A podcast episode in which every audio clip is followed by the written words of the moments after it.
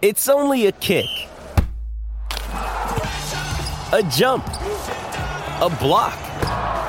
It's only a serve. It's only a tackle, a run. It's only for the fans. After all, it's only pressure. You got this. Adidas. With threats to our nation waiting around every corner, adaptability is more important than ever. When conditions change without notice, quick strategic thinking is crucial. And with obstacles consistently impending, determination is essential in overcoming them. It's this willingness, decisiveness, and resilience that sets Marines apart. With our fighting spirit, we don't just fight battles, we win them. Marines are the constant our nation counts on to fight the unknown. And through adaptable problem solving, we do just that. Learn more at marines.com. It's Tyre Power's Big Footy Final Sale. To kick things off, you can get the power to buy three and get one free on selected Toyo passenger car and SUV tyres. Tyre Power's Big Footy Final Sale can't last. Visit tyrepower.com.au now. Spoil mum this Mother's Day. Find Kylie Minogue Darling 75ml, 29.99 at Chemist Warehouse. You're listening to Baz and Dizzy for breakfast on E SENZ. 25 minutes past 6 o'clock, 27th of April. Great to have your company this morning. Good morning, team. I just want to say a massive thanks to Musashi, Good Sort of Chalky prize pack that arrived yesterday, and Chemist Warehouse. It is awesome and will be used well if I can get it back from the wife. Thanks to Musashi, Chemist Warehouse, and SENZ. Boys, always great to listen each day. That's from Mark on double eight double three. Mark, good man, and glad we could look after you with the good sort of chalky this Easter. Um, boys, the international rugby schedule was released yesterday. Really interesting from an All Blacks perspective. We'll get to that in a bit. But actually, for a Black Ferns perspective as well, because it's a World Cup year. We spent a lot of last week talking about culture and what sort of challenge they have. They've got five Test matches to prepare. They've got the they've got Australia in June. They've got Canada in June. They've got the States in June, and then they've got two more Test matches against uh, Australia in the Laurie O'Reilly series uh, back towards the end of August. Meanwhile, the Women's Six Nations going on with 13,000 screaming fans up north. Is there, is there a disparity, like we've been saying again, about the intensity of women's rugby at the moment? Uh, look, yeah. The, it was uh, Wayne Smith's already spoken about. They're about two years behind in the professional era with, with our Kiwi girls. You see what's happening over in, in the UK. They're selling out stadiums. They're just on a different level.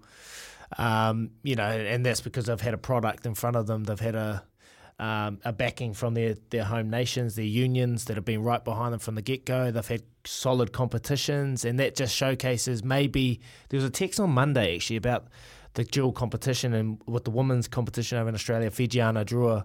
Um, beating the Waratahs in the final, and you know I thought that was a successful competition, and maybe intertwining that together with our girls would go a long way to building that professional team, not just having a a little competition just because we should have one. Um, actually buy into it, give them mm. the benefits, and then that'll go a long way. But mate, they're right up against it. They've got five games before they head off to the World Cup. Is that enough? Oh, look, it's probably not enough. No, definitely not enough. Um, they need they need time to actually play those top sides. They're not going to get an opportunity to play them. Their biggest test will probably be Canada. If I'm looking at that, Canada be their hardest test in those first three games whether that's a test that'll get them up to the UK standard, no, definitely not. So it's not enough, but it is what it is. They've got time. They've got to have that belief. And um, what I'm seeing from the social media from a couple of girls that are in there, ticking all the right boxes. You know, they're, they're believing. They've got they're inspired from what um, Smithy's done with them, particularly Chelsea Alley. I'm, I'm talking on and.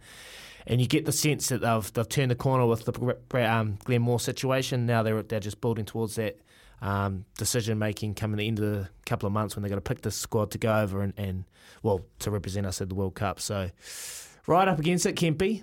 It's going to be a, a, tough ask for the girls for what I'm seeing over in the UK for sure. But if anyone can do it, Smithy can inspire and get them to where they need to be. Yeah, I'll talk a little bit about the Smithy and the English coach Simon Middleton. Like, um, I watched the English girls play Ireland on the weekend just to have a look at you know what the English size like. Geez, they're big, big mm. and fast, and they're pretty brutal. They don't take any prisoners. You know, um, so you've got to really match them in the physicality stakes. I, and I hopefully Smithy, you know, with our girls in the Polynesian um, base that they got, they can actually um, muscle up and phys- physical up. Um, but just on the coaching side of things, like Simon Middleton, mate, played with me at Castleford. He's a winger. Um, Another winger in a coach's or a commentary spot. Mate, and you know, I, it got me thinking about the coaching at that time of that castle. We had a really good Castleford side. We we towed Wigan up in a, one of the Regal Trophy finals up there when they had the great side with um, all of the players of, Offiahs and you know all them all them guys. Um, and in this Castleford side, we had Simon Middleton, who now coaches England, a woman. Where Mike Ford, the the English uh, Irish uh, Bath coach, who's who's there. We had Graham Steadman, who went back to rugby union and co- coached and helped um, that side out.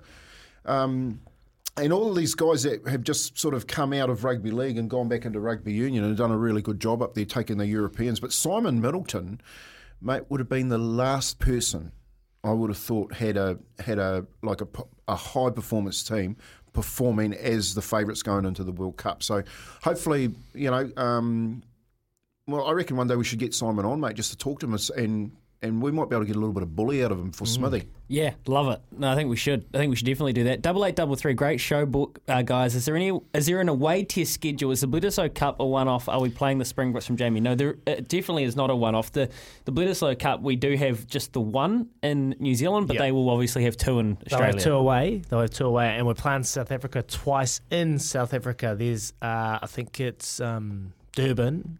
No, correct me if I'm wrong. There's one. There's a play stadium I've never played, Right. and I can't get the name. It's just outside of Pretoria. I know exactly where it is, but I've never played there. So they're going to a new kind of hunting ground for South Africa. What are, your, what are your thoughts? Is what are your We'll, thoughts? we'll, we'll do that after this. We'll head, head off to Aroha and we'll come back and we'll, we'll get through the All Blacks test schedule. It is 29 away from 7. We'll get to that on the back. Great text, Jamie. Here is Aroha with the news for Kubota. Together we're shaping and building Aotearoa. When making the double chicken deluxe at Macca's, we wanted to improve on the perfect combo of tender Aussie chicken with cheese, tomato, and aioli. So, we doubled it.